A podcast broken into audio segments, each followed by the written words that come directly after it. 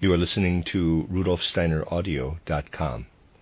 If you are listening to the podcast of this, it is located at rudolfsteiner.podbean.com. Please consider becoming a patron. As well, there are two publishing houses, steinerbooks.org in America and rudolfsteinerpress.com in England, who are the sole publishers of Steiner into English and have given me permission to do these recordings. Please consider patronizing them as well. This is a reading of the collection of lectures by Rudolf Steiner, uh, volume 211 in the collected works, entitled The Sun Mystery and the Mystery of Death and Resurrection, Exoteric and Esoteric Christianity. Lecture 8 is entitled The Teachings of the Risen Christ, delivered at The Hague, April 13th, 1922. My subject today, the mystery of Golgotha, the greatest mystery in human evolution on earth, is one I have often spoken about in intimate anthroposophical gatherings. The mystery of Golgotha is such a broad, important, and rich subject that we must repeatedly illuminate new aspects and approach it from different perspectives. To fully appreciate the appearance of the Christ, we must keep in mind all of humankind's evolution, both before and after the mystery of Golgotha, including what is still to come. We must be aware of both past and future evolutionary streams in human earthly life. It is important to realize that the thinking of the earliest earthly human beings was dreamlike and imaginative. These people possessed faculties that allowed them to interact with the beings of a higher cosmic order, if I may put it like that.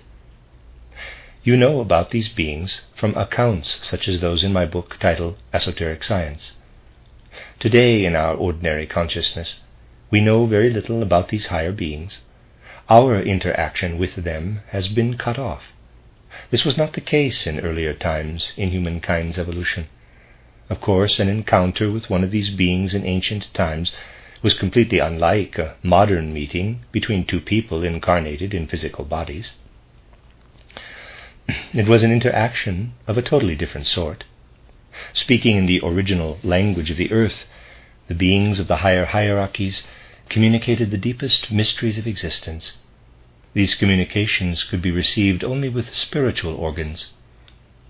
As these mysteries flowed into their hearts and minds, the earliest human beings became aware that in the heavens above, where we now see only clouds and stars, earthly existence is linked to divine worlds. Members of these divine worlds descended in spirit to earthly human beings and conveyed archetypal wisdom to them. These revelations contained a great deal that those earliest people would have been unable to fathom by themselves. In fact, in the earliest stages of human life on earth, there was very little that people could understand by themselves perception and knowledge were kindled in them by their divine teachers. Although these divine teachings contained a great variety of truths and insights, there was one thing they did not contain. The people of that time did not need to know it, but for modern human beings it has become one of our most important pieces of knowledge. Divine teachers told early humans nothing about the actual basis of birth and death the events that frame human life on earth.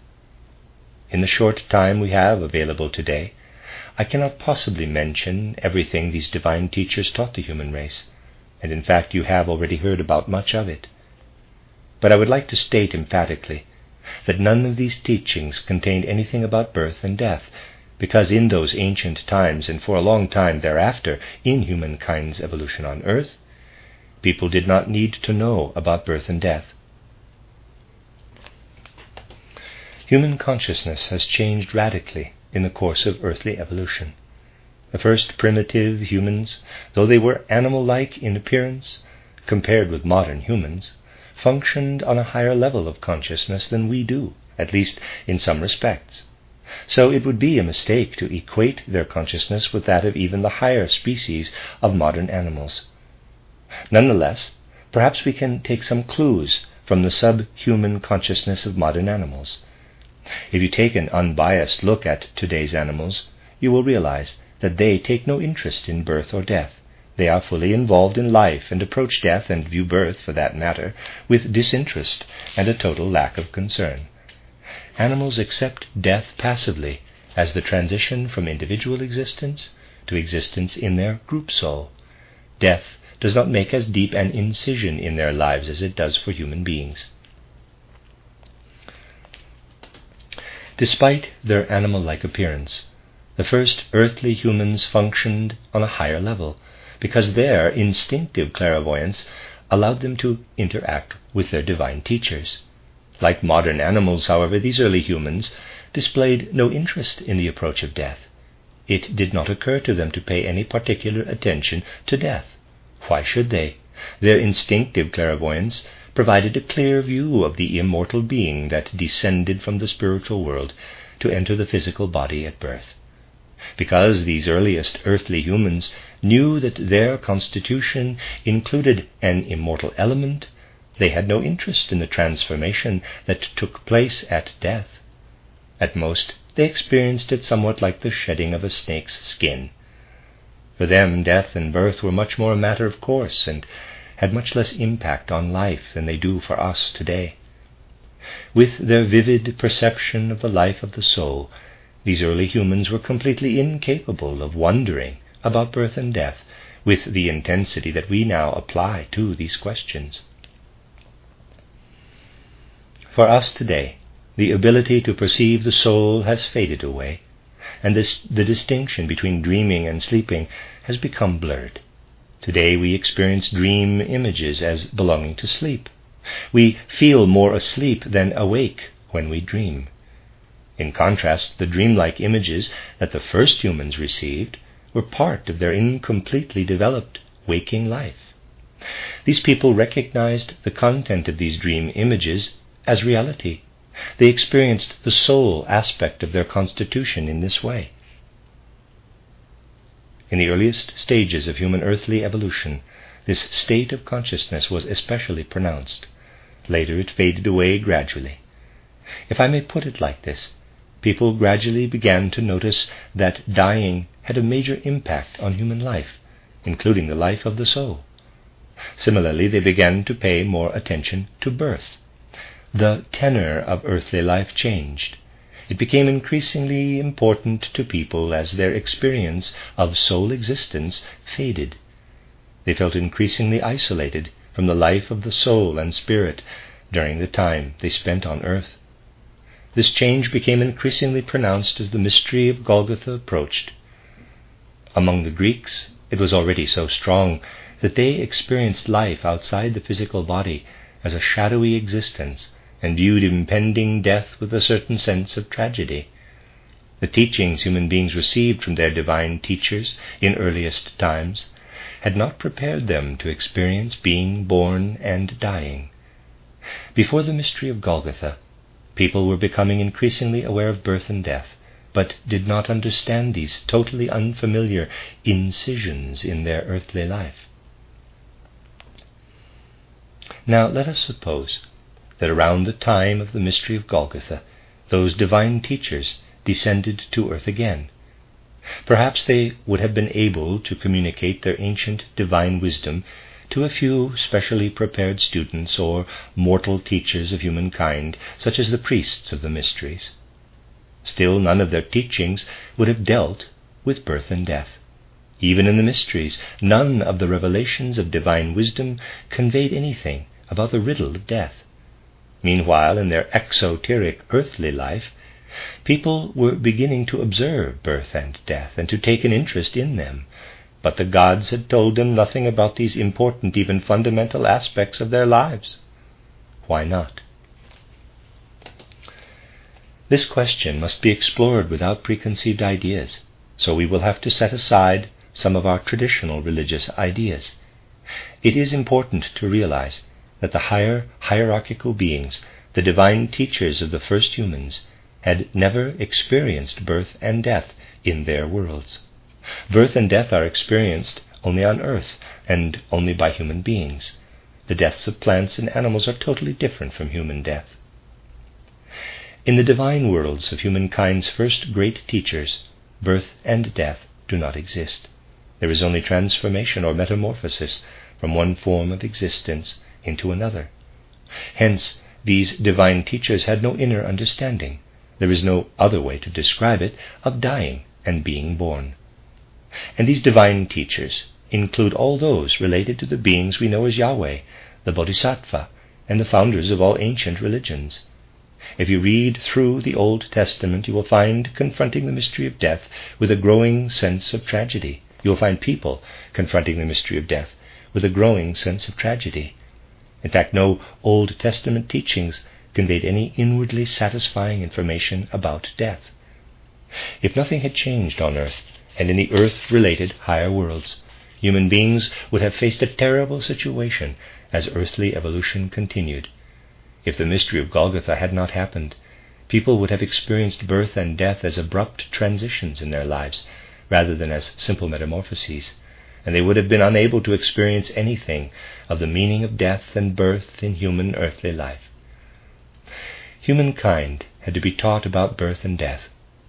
To this end, the being we know as the Christ, who belonged to the same earth related hierarchies as the great teachers of earlier times, chose a different destiny and found his way into earthly life. In compliance with the decision of the higher worlds, he incarnated into an earthly body so that a divine soul could experience earthly birth and death. You see, the event of the mystery of Golgotha is not simply a human or earthly affair, it also concerns the gods. Through what happened on Golgotha, the gods who had never participated in the earthly mystery of death, became intimately familiar with it. The significance of the mystery of Golgotha lies in the fact that a divine being decided to experience the same destiny as an earthly human being. We, modern human beings, approach the mystery of Golgotha primarily through the Gospels, the rest of the New Testament, and our religious traditions. Modern explanations of the New Testament, however, provide very few real insights into its central mystery. Exoterically acquired knowledge represents a necessary stage in the development of modern humanity, but it is also important to acknowledge its superficiality. It tells us virtually nothing about how differently people viewed the mystery of Golgotha in the first few centuries after its occurrence. At that time, remnants of ancient instinctive clairvoyance allowed those initiated into the mystery of Golgotha to look back on it in a way that became impossible by the fourth century AD. From fragments of historical traditions of the earliest church fathers and Christian teachers, we know that they placed less value on written documents than on receiving the news of the Christ Jesus' transformation from teachers who still met him face to face, or later, from students of students of the apostles, and so on. This oral tradition persisted into the fourth century AD, always invoking the living connections of teachers reaching back to the Christ himself. For the most part, the historical documents have been destroyed, and only very careful reading turns up traces of how important it was considered to have a teacher who had a teacher, and so on, always ending with an apostle who had seen the Lord himself face to face. Much of this oral tradition has been lost, but even more has been lost of the esoteric wisdom that persisted thanks to remnants of ancient clairvoyant insights in the first four centuries after Christ. Our exoteric traditions have lost almost all of what was once known about the risen Christ. Like the divine teachers of old, the Christ assumed a spirit body to teach selected disciples after his resurrection. But gospel accounts of the disciples' encounter with the Christ on the road to Emmaus, for example, give at best scant indication of the importance of the teachings the risen one imparted to them. The experience at Damascus that changed Saul into Paul is another example of an apostle's being instructed by the risen Christ. In those ancient times, people were still aware that the risen Christ Jesus communicated very specific mysteries to human beings. In later centuries, it became impossible to receive these teachings. Human beings had to develop soul forces that then led to individual freedom and the use of the intellect. This trend has been especially pronounced since the 15th century, but humankind has been preparing for it since the 4th century AD. We must now ask what was the content of the teachings that the risen Christ was able to convey to his chosen disciples? He appeared to them as the divine teachers of old had done, but he spoke in the language of the gods, if I may put it like that, about something that he had experienced, but his divine companions had not. He was able to tell his disciples about the mystery of birth and death from the perspective of the gods. He told them that in the future, people's daily waking consciousness, which is extinguished during sleep, would not allow them to perceive the eternal human soul by day nor would the soul appear in the mind's eye during sleep. He also explained something else which I will attempt to clothe in the feeble, stammering words that are, that are all our modern language makes available to us. He told them that the human body has become increasingly dense and its death forces increasingly strong. As a consequence of this change, human beings can now cultivate their intellect and freedom but death has become an obvious incision in their life, and their view of the eternal soul is extinguished during waking consciousness. The Christ said to his disciples, If you can simply rise to the insight that the divine descended from super earthly spheres to live among human beings on earth, you will be able to fill your souls with a knowledge of what happened within my being. Do you realize that something exists on earth that cannot be perceived by earthly means? Can you behold the mystery of Golgotha as a divine intervention to earthly life, as the experience of a God? If so, you will receive this wisdom. The wisdom you derive from all other earthly events is useless for understanding human death, unless you are as disinterested in death as the people of ancient times. But because you must be interested in death, your insight must be fortified with a strength greater than any earthly power of insight, with the strength to accept that events on Golgotha violated all earthly natural laws. If your capacity for belief can encompass only earthly natural laws, you will indeed be able to see death, but you will never grasp its significance for human life. But if you can rise to the insight that the Earth's evolution is given meaning at its midpoint by an event that cannot be understood with earthly insight, that is, by the divine event of the mystery of Golgotha. Then you begin to develop the strength of a specific wisdom that is also faith, the power of pistis sophia. Being able to say, through faith I know and believe something that I could never know or believe by earthly means is a very potent force in your soul. This belief is much more empowering than trusting yourself to know only that which can be fathomed by earthly means.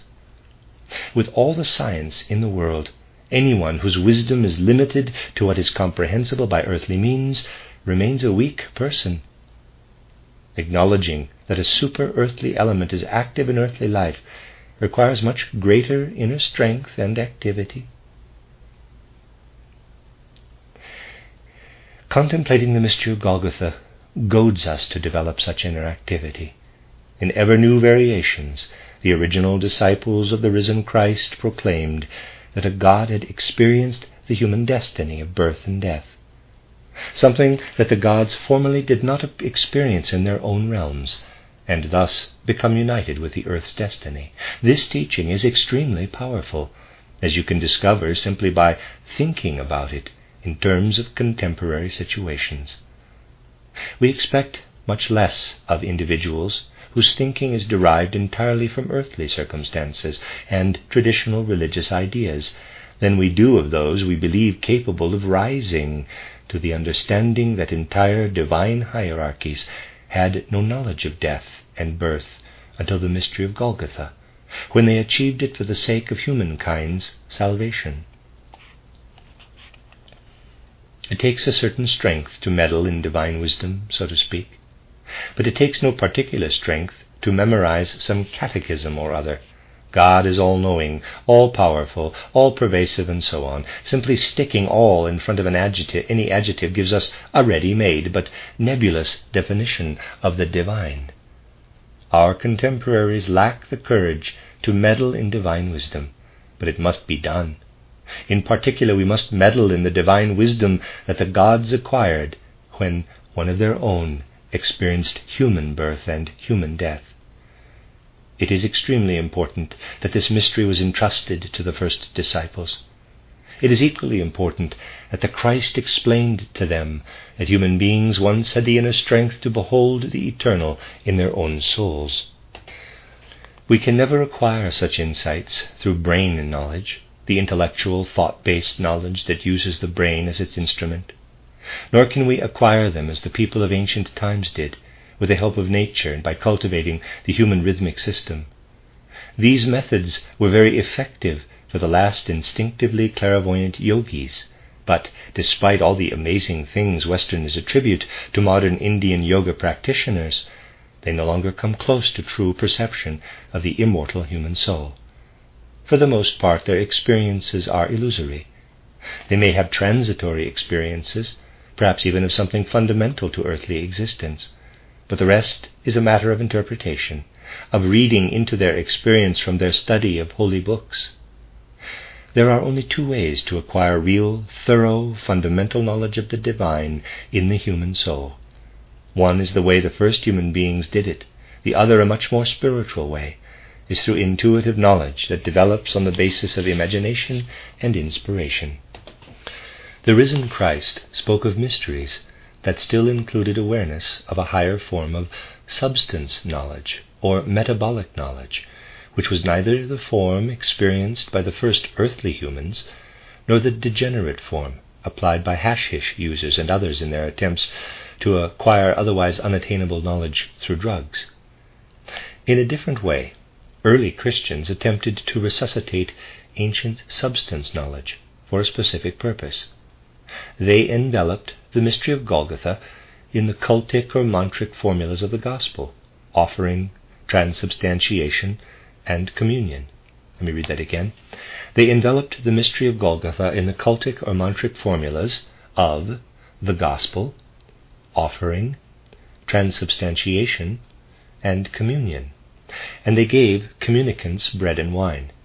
Not drugs, but communion wafers and wine.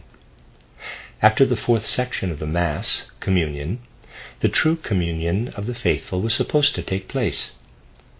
The intent of the Mass was to suggest to communicants that it was time to rediscover the knowledge once achieved through ancient instinct, instinctive metabolic perception. For us today, it is very difficult to gain any idea of what this ancient metabolic knowledge was like.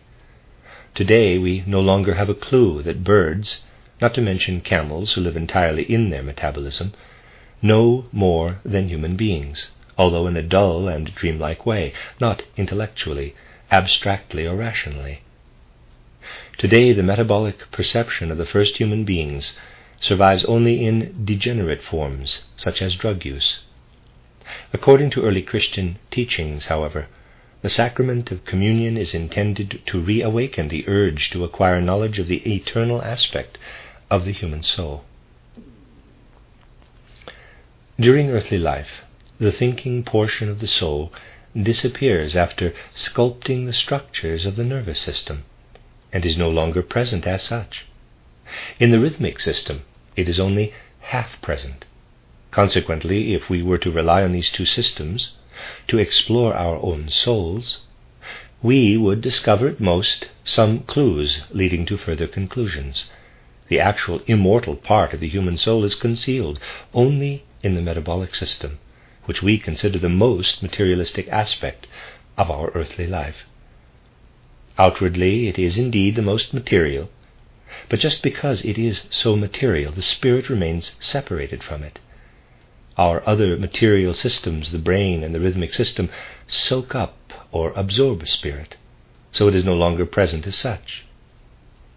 In the most crudely material system, however, spirit is still present, if we are capable of perceiving, seeing, observing with this crudely material aspect, we can perceive the eternal soul. The first earthly human beings had this ability, and it still occurs occasionally today, although only in undesirable pathological conditions. For example, very few people know the secret behind the style of Nietzsche's title Zarathustra. Nietzsche ingested certain toxic substances that are responsible for the unique rhythm and style of his title Zarathustra. In other words, a certain attribute of matter was thinking in Nietzsche. This is a pathological situation, of course, even if the results are magnificent in some respects. If we want to understand Nietzsche's spirituality, we cannot have illusions about it, just as we cannot have any illusions about the opposite path, intuition, and so on. We must be aware of the effects of Nietzsche's drug use, although we must not emulate him in that respect. In the human organism, these drugs assume an independent etheric existence. They spread systematically through a person's way of thinking where they produced results such as those we find in Nietzsche's Zarathustra. In contrast, intuitions make it possible to perceive soul and spirit as such, separate from matter. In the descriptions of intuition in title How to Know Higher Worlds and title Esoteric Science, matter is no longer involved at all. Substance based and substance free perception are polar opposites. The risen Christ conveyed this knowledge to his initiated disciples at a time when people were unable to discover it for themselves. It survived in some form for four centuries, but then ossified in the Roman Catholic Church, which retained the sacrifice of the Mass but no longer knew how to interpret it. The meaning of the sacrifice of the Mass, which is intended as an extension of the Lord's Supper as depicted in the Bible, lies entirely in its interpretation.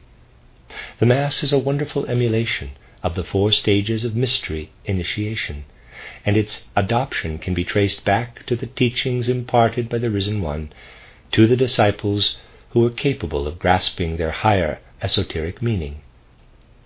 Traditions that survived into the early Middle Ages preserved only a rather juvenile type of instruction in the mystery of Golgotha. The faculty that developed at that time temporarily shrouded or concealed true knowledge of the mystery of Golgotha. Before rediscovering this knowledge, human beings first needed to solidify their relationship to death and everything related to it. Writings preserved in some modern esoteric societies contain formulas reminiscent of the Christ's teachings to his initiated disciples, but the members of these societies Freemasons, and so on, have no idea of the living content and meaning of these dead letters. But now that humankind's evolution has passed through a period of darkness with respect to the mystery of Golgotha, a time is coming when human beings will again long to understand the mystery of Golgotha on a deeper level. This understanding will be achieved only through anthroposophy, through the appearance of a new knowledge that works in purely spiritual ways. Through it, we will again achieve a fully human understanding of the mystery of Golgotha. We will again learn to understand that the teachings most important for humankind were proclaimed by the risen Christ, not by the Christ who lived in a physical body before the mystery of Golgotha. We will gain new understanding of these words of the initiate Paul. If the Christ did not rise from the dead, your faith is in vain. 1 Corinthians 15:14. After his experience at Damascus, Paul recognized the crucial importance of the understanding the risen Christ uh, and uniting his power with human beings so that we can truly say, Not I, but the Christ in me. In contrast, the emergence of a theology that no longer aspires to know much of anything about the risen Christ was all too typical of the 19th century. It is a significant symptom of the times that Nietzsche's friend Overbeck, a professor of theology in Basel, Switzerland, wrote a book in which he presents proof that modern theology is no longer Christian. In his opinion, although Christianity might still exist in some form, the theology promulgated by Christian the- theologists was no longer Christian. This is approximately the viewpoint of the Christian theologist Overbeck, a view he proves quite brilliantly in his book. At this point in humankind's understanding of the mystery of Golgotha, the people who have the least to say about it are those officially employed by their churches to present it to their contemporaries. As a result, people are experiencing an inner longing or need to know about the Christ. As I expressed in a recent series of lectures, anthroposophy today is meant to serve humankind in a variety of ways, and one of its important functions is religious. This does not mean that we are to establish a new religion, in an event never to be outdone, an event that gave meaning and purpose to the earth. A God has endured the human fate of birth and death. Since the coming of the Christ, it is obvious to anyone who understands Christianity's source that founding new religions is no longer possible. If we believe that new religions can still be established, we misunderstand Christianity. But as humankind progresses in the quest for supersensible knowledge, our understanding of the mystery of Golgotha and of the being of the Christ will deepen. Anthroposophy's contribution to this understanding may be unique at this point in time. Where else is anyone talking about humankind's relationship to the divine teachers of ancient times, who spoke of everything except the birth and death that they had never experienced? Where else is anyone talking about the teacher who appeared to his initiated disciples in the same way as the divine teachers of old, yet was able to convey God's experience of the human fate of birth and death. As human beings increasingly faced the need to take an interest in death, this new divine communication was intended to give them the strength to realize that death cannot touch the soul. The purpose of the mystery of Golgotha was to make this realization possible. Paul knew that if the Christ had not risen from the dead, human souls would have become imprisoned in the fate of the body and its earthly components. If the Christ had not risen from the dead, he would not have aligned himself with earthly forces, and the human soul would have united so completely with the body during life, between birth and death, that it would also have remained connected with all the body's molecules that have returned to the earth through cremation or decomposition after death. By the end of the earth's evolution, human souls would have gone the way of matter. But because the Christ went through the mystery of Golgotha, he wrests human souls from this fate. The earth will go its own way in the cosmos. But just as an individual human soul is able to leave the body and yet survive, so too the sum total of human souls will be able to leave the earth and move on to a new existence in the cosmos. This is how the Christ is intimately connected to earthly existence. We can understand this mysterious connection only by approaching it as we have done today. Perhaps it will occur to some of you to wonder what about those who cannot believe in the Christ? Let me conclude with a few reassuring words. The Christ died for all, including those who cannot yet unite with him. The mystery of Golgotha is an objective, accomplished fact that is not affected by what people know or do not know about it. Nonetheless, knowing about it strengthens the inner forces of the human soul. We must apply all means available to us, our human cognition, feeling, and willing, to ensure that as the earth's evolution continues, human beings will also know subjectively, through direct experience, of the Christ's presence within them. The end of Lecture 8.